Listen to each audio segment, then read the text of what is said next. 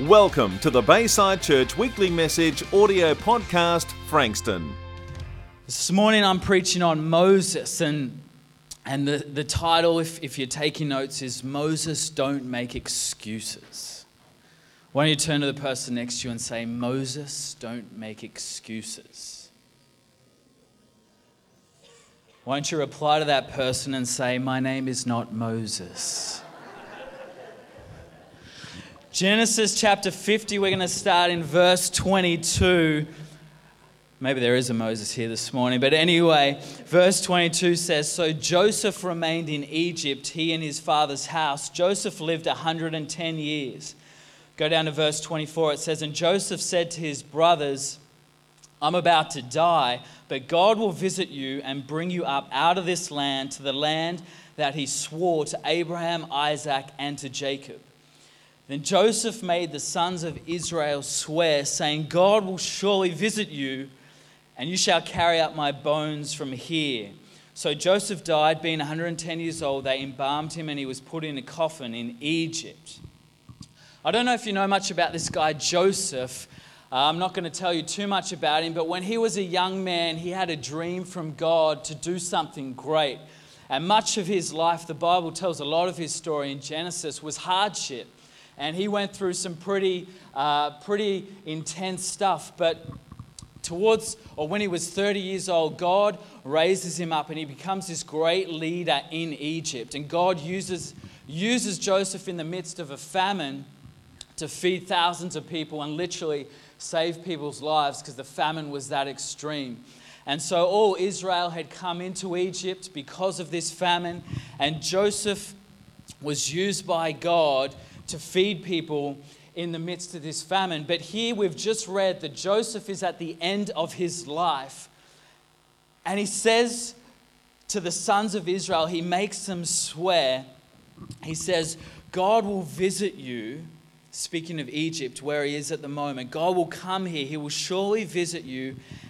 And he makes them swear that they will carry his bones to the promised land when God comes to visit them. What you have to understand is Joseph, when he, when he gathers these sons of Israel and says, Make sure you take my bones with you, he's making a prophetic statement that would occur over 300 years later. The Exodus wouldn't occur uh, until 300 years after he makes this statement. But Joseph is so sure that the promise God made to Abraham, Isaac, and Jacob was going to happen that he says to these guys, hey, when it happens, you need to take my bones with you. Which is a bit of a weird thing because I don't really think about what I'm going to do with my bones much when I die. I don't know if you think about that much. Um, I think about them a little bit while I'm alive, make sure my calcium's up, have a piece of cheese each day, uh, glass of milk. Um, but I don't think about my bones much. Maybe you think about it when you're older. What am I going to do with my bones? But here's Joseph, and he's, he's saying, I want you to take my bones with you when you go to the promised land. And it's fascinating because here is this guy who was so consumed with the promise of God, and he saw a greater day that he wanted to make sure, even when he was dead, even when he had left the earth, that his remains ended up where the people of God were in the promised land. How about you? Do you have a vision for your life? Do you see a greater day ahead? Joseph, God had given Joseph the ability to see a greater day, not just for himself, but for the people of God. And he was so consumed by this that he said, When I die, make sure my bones are where the people of God are in the promised land. Recently, I was, I was doing a job. Uh, for those who don't know, I do landscape gardening, and I was doing a job uh, with a friend from church. Uh, his name's Marco. Some of you might know him. He's, he's one of the young adults. And uh, he, we were just installing some synthetic turf, just the, the fake stuff. And uh, on one of the days, uh, Marco got into a discussion with the client uh, who we're doing the job for, or, or, one of them. It's a married couple. And uh, she was asking him also, What do you do? And Marco was explaining he's a uni student, that sort of thing. And, and they both realized that Marco goes to Melbourne Uni, and her and her husband had gone to Melbourne Uni. And so they were talking about, oh, how, how good was it? How good's Melbourne Uni? And I kind of just never went to uni, so I'm just kind of installing the turf over here. Just, hey, I'm, I'm smart too, guys. um, but anyway, they're talking, and, uh, and, and just in conversation, she kind of she kind of says, um, "Oh yeah, my husband and I we often we often talk about our uni days as our best days."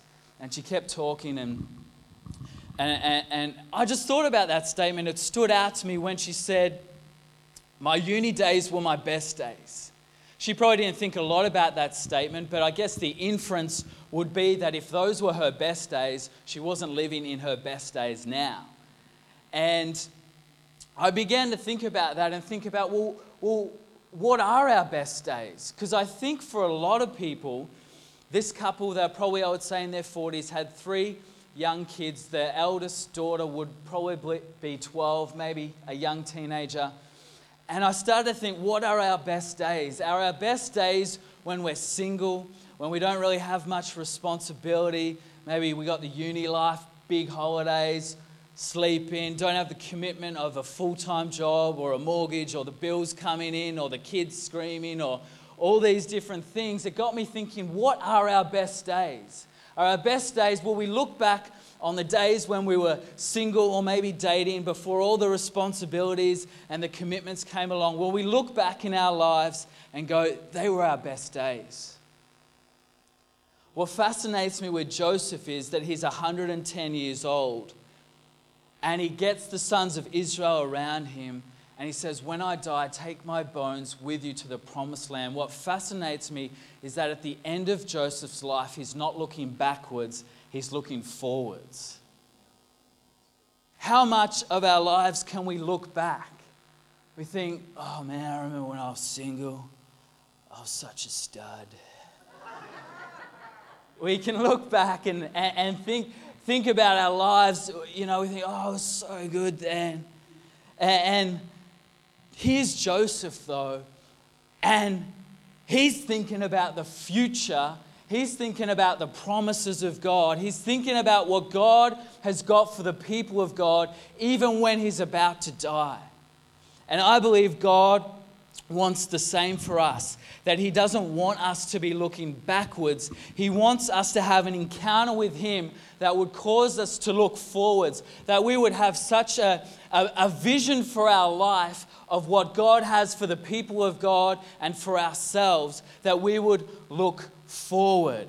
That's what God wants for our life. God comes to Moses when he's 80 years old. This is in Exodus. We're in Exodus now. God comes to Moses in Exodus 3, and he's 80 years old. And Moses isn't as excited about the promise of God as Joseph was. Moses isn't making any statements about his bones. He's not that excited. But what, what is happening here? God has come to Moses, and the very thing that Joseph prophesied about, the Exodus, it's now about to happen. And God comes to Moses, and Moses gives five excuses why he's not the right person. What you have to understand about Moses is he's gone through some stuff. You see, 40 years prior to this encounter, when God comes and says, Now it's time to deliver the Israelites out of Egypt, to take them into the promised land, 40 years before that, Moses already had that in his heart to do. And he tried doing it, and it didn't work. And so, here in Exodus 3, in verse 2, it says that God appears to him in a flame of fire out of the midst of a bush. Moses looks and behold, the bush is burning, but it wasn't consumed. Moses walks over because he, he's, he's wondering what, what's the deal with this bush that's, it's, it's, he sees a fire, it's burning, but it's, it's not consumed. He goes over and God begins to speak to him.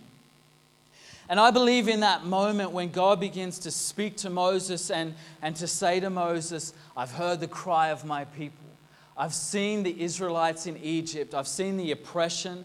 I've seen the slavery. I've heard their cry.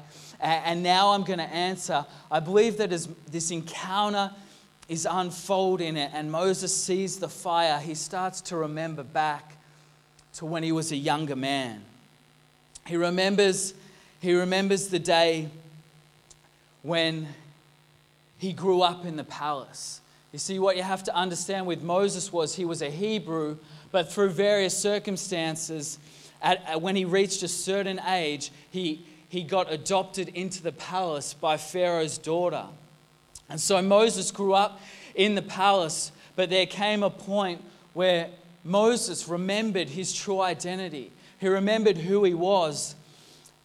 And he chose to leave the wealth of the palace. He chose to leave the affluence, that kind of lifestyle, rather to be with the people of God, even though they were being oppressed. And so I believe as this whole encounter is going down, Moses is remembering all that stuff. He's remembering the day when he, when he decided, I'm not going to be known as Pharaoh's, uh, Pharaoh, um, Pharaoh's daughter's son. I'm not going to be known for my royalty. I'm going to be known uh, for, for being with the people of God and standing with them. He remembers the day when he said, I'm leaving the palace. He remembers the day when he went out and he thought, I'm going to set my people free and he remembers seeing an Egyptian beating one of his own people. And the Hebrew word there for beating can also be the word killing. And so he remembers seeing this Egyptian guy killing one of his own people. And so, if you know the story, Moses ends up killing the Egyptian. And he thinks, you know what? I'm, uh, I'm protecting, I'm saving my people. Moses has just saved a life, he's saved one of his own people. The next day, he, he comes out, Moses, uh, to see how his people are doing. And, and, and he sees two of his own people fighting with each other. He says, what, Why are you guys fighting? And then they say to him, Moses, who has made you ruler and prince over us? Are you going to do to us like you did to the Egyptian? And in that moment, Moses freaks out. And he has this moment where he realizes that now Pharaoh wants to kill him because he's killed an Egyptian. And so he's rejected from the palace. But now his own Hebrew people have rejected him. So the palace has rejected him, his own people have rejected him. And so he has no choice but to flee. And so, in this whole encounter with God in Exodus 3, when, when God is in the fire, I believe Moses is just remembering all this stuff that went down when he had a heart to set his people free, but it just all went wrong and he probably had just put it in his past. He'd spent the next 40 years being a shepherd. He'd got married. He'd had a kid. He'd moved on. But right in this moment, God comes to him again. And the very call that he thought, oh, that was, that's over. I've put it in my past. Now God begins to reignite something in the heart of Moses. And Moses will have to work through his fears. He's going to have to work through his rejection of man. The things that he once tried, God is now saying, Moses, try again. Try again. You see, sometimes when we think we're ready, we're not. And sometimes when we're not ready, we actually are ready. And so Moses comes up with five excuses why he's not the right man for the job. And you know, there once was a day where Moses saw the oppression of the people and the cry of the people, and that was enough to get him to move to action. But because of his failure, because of his past, the oppression of his people, it's almost not enough in this moment as Moses comes up with these five excuses. And you can find these excuses in Exodus 3 and Exodus 4. And it starts in Exodus 3, verse 10. And Moses says, I'm a nobody, God. How are you going to use me to deliver this people out from the oppression of the Egyptians because I'm a nobody? I'm a nobody. You might say, well, Aaron, that's fine for you, you know, God calling you, uh, you know, that's cool, but you don't know me. You don't know my story, my journey, the things I've walked through. Maybe you relate to Moses when when God asks you to do something that you feel is bigger than yourself, and here is Moses saying, I'm a nobody. But for every excuse, God is gracious and patient and gives Moses a promise. He says, I will be with you. I will be with you. God gives Moses the promise of his presence. Moses says, Well, who are you, God? What is your name? What, what will I say your name is? And God gives Moses the promise of his authority. He, God says, I am who I am. Tell them I am has sent you. Moses says, They won't believe me. God gives Moses the promise of his power and the ability to perform miracles. Moses said, I can't speak. And God gives Moses the promise of enablement and says, I will be with your mouth. Moses says, Send someone else, God. And God gives Moses the promise of partnership with Aaron, his brother. Moses is out of excuses. How about you? How about you when God comes to you? I think deep down, Moses, even though he was afraid, he hadn't forgot what he had saw. He hadn't forgot that even though he'd made mistakes, he'd actually saved a life. And I know sometimes in my life when things are hard or it seems like the things God has said or promised are far off, there is still a memory of times where, where something has happened, where God has used me, or, or where, where I've remembered why I do what I do. And I think Moses still remembers the oppression that he saw. He still remembers the fact that if he hadn't stepped in, then his own, his own person, his own Hebrew, fellow Hebrew, would have died. He remembers that. And deep down, he hasn't forgotten the call and he hasn't forgotten the cry. You see, God responds to the cry of Israel and he responds to the cry of the broken. And God wants to use you, He wants to use me, despite our inabilities and inadequacies. He wants to use us to respond to the cry of a community that perhaps you don't necessarily hear.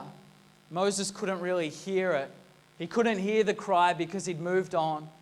He was comfortable now. But God heard the cry and remembered Moses of the cry.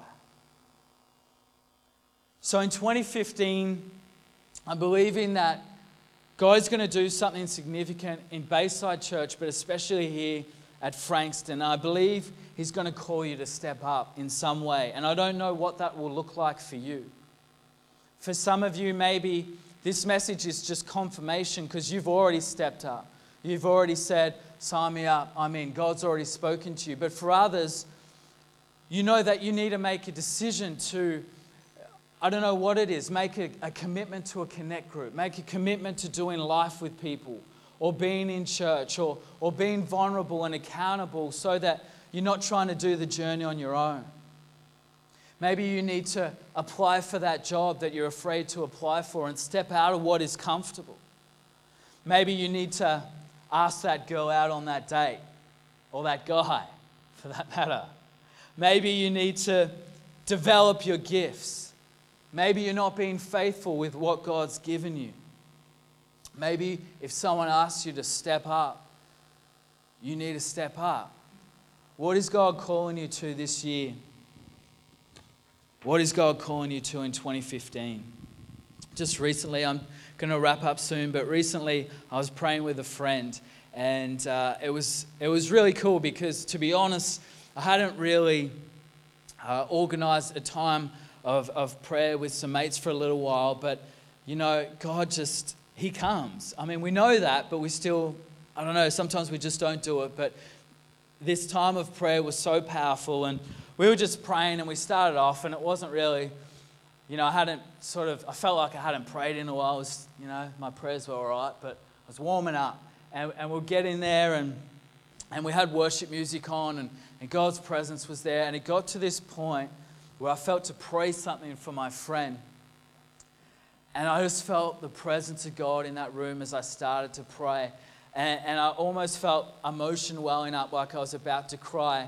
And he just started to weep as I began to speak over him what God had called him to do.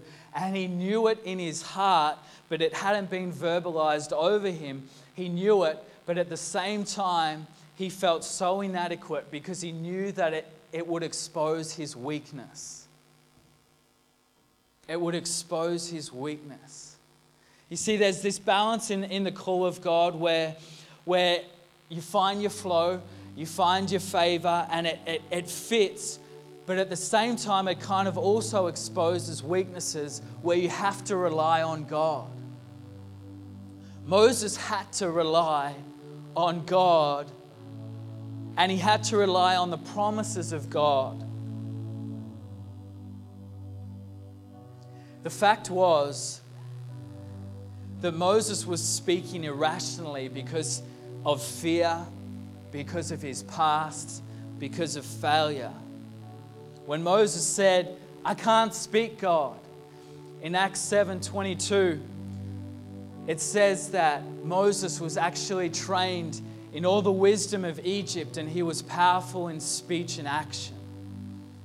Moses grew up in the palace. He was trained in all the wisdom of the palace. He had the best of the best.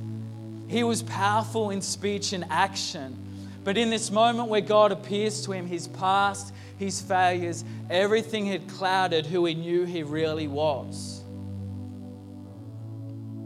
I believe in 2015, God wants to give you the ability to see a greater day for the people of God, like Joseph did. Joseph saw this day 300 years prior. He saw the Exodus, he saw God taking the people to the promised land.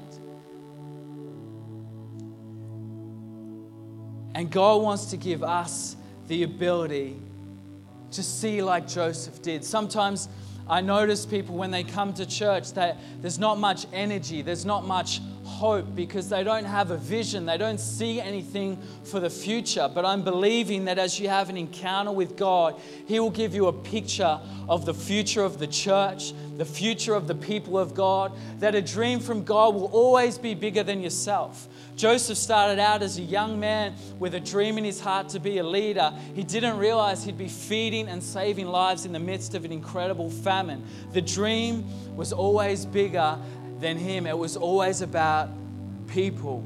And I believe that God wants to have an encounter with you so that you can have something in, in your heart. My prayer is that when you get to the end of your life, you won't find yourself looking back saying, Oh, remember those days, they were my best days. But at the end of your life, you will find that the promise of God is in your heart, and you will tell your kids and your grandkids about the promises of God.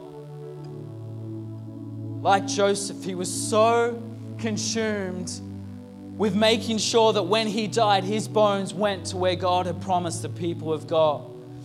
I believe in 2015, God wants you to look forward and not back. Despite your past, your inadequacies, your, your failures, despite what you've done, Moses had made great mistakes, and yet God came to him. There is a greater life for you if you will believe that your best days are ahead. God heard the cry of the broken and the oppressed, and He still hears that cry, and He wants to use His church, which is you and me, to respond to that. It doesn't always look glamorous, doesn't always look like, like Moses walking through the Red Sea. Sometimes it's really small, mundane, unseen tasks that help God build His kingdom. But may the promise of God be greater in your heart in 2015 than your own fears and failures. Like God said to Moses, I will be with you. I will be with you. Let's pray. Let's close our eyes. Thank you, Jesus. We hope you enjoyed listening to this weekly message audio podcast. If you'd like to listen to more messages and find out more information, check out our website at www.baysidechurch.com.au church has changed. Check it out.